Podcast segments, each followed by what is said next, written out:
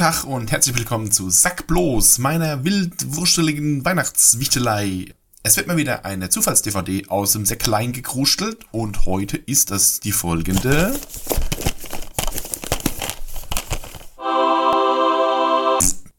Cube Zero. Äh, eins der schönsten Beispiele, warum Fortsetzungen nicht immer eine gute Idee sind.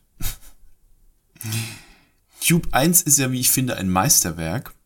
Es ist ein total minimalistischer Film, der mit ganz, ganz geringen Mitteln es schafft, eine unglaubliche Spannung zu erzeugen und ein unglaubliches Mysterium, wo man auch nach dem Film immer noch drüber nachgrübelt, äh, was es damit jetzt auf sich hatte.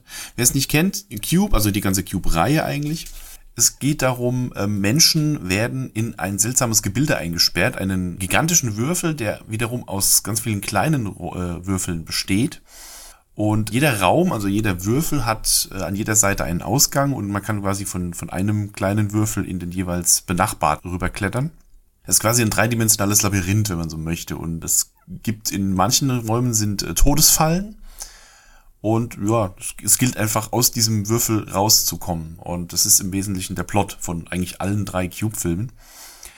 Jetzt war der Kniff bei Cube 1 allerdings, ähm, dass sie das nicht aufgelöst haben, was es mit diesem Ding auf sich hat. Also man erfährt über den ganzen Film nicht, warum die da drin sind, was das für ein Gebilde ist, wer das gebaut hat, was das alles soll. Der Film lässt es einfach offen. Und das ist toll. Denn so kann man sich seine eigenen Gedanken dazu machen.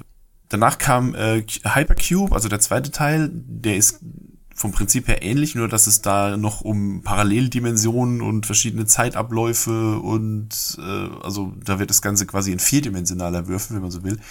Kann man jetzt ja, den, den kann man gucken, der ist nicht mehr so gut wie der erste, aber ist auf jeden Fall noch ganz interessant, auf jeden Fall durch dieses Zeitreisedingens. Und dann kam Cube Zero.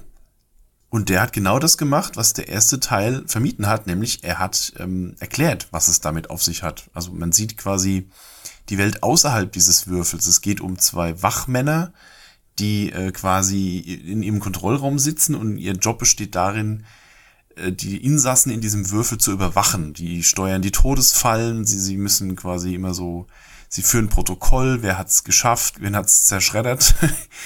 das wäre an sich ja noch eine ganz nette Idee, aber es, es wird dann eben auch so ganz seltsame Erklärungsversuche äh, gemacht, was diese Würfel jetzt für eine, was es damit jetzt für eine Bewandtnis hat.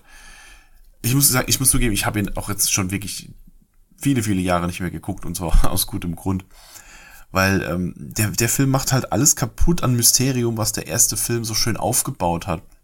Ich sage jetzt auch gar nicht, was die Auflösung ist, abgesehen davon, dass ich das jetzt auch nicht mehr ganz zusammenkriege. Ich weiß nur, dass der Film eben das komplette Mysterium aus dieser Reihe rausnimmt, indem er eben auch zeigt, wie das Außen aussieht und so weiter und so fort. Dann gibt's so komische so komische modifizierte Soldaten, die irgendwie dafür trainiert oder modifiziert sind, dass die die Leute wieder einfangen, die es aus dem Würfel rausschaffen oder so. So ganz komische, zombifizierte Kerle mit grünen Augen. Äh, ich, ich weiß nicht mehr genau, was es damit auf sich hat.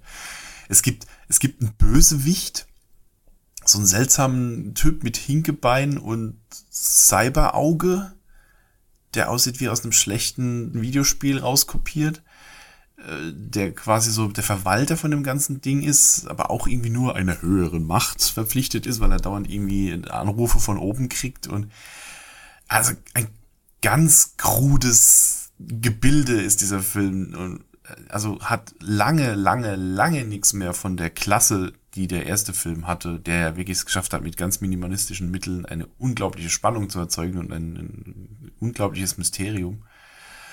Und äh, ja, der Teil 3 ähm, nimmt all das und äh, reißt es mit dem Arsch wieder ein. ja, viel mehr, äh, ja, viel mehr kann ich dazu eigentlich gar nichts mehr sagen. Es gibt natürlich wieder die berühmten Todesszenen, die Todesfallen, die sind natürlich dann, wie es in Fortsetzungen immer so sein muss, noch krasser und nur noch abgefahrener und noch ekliger teilweise.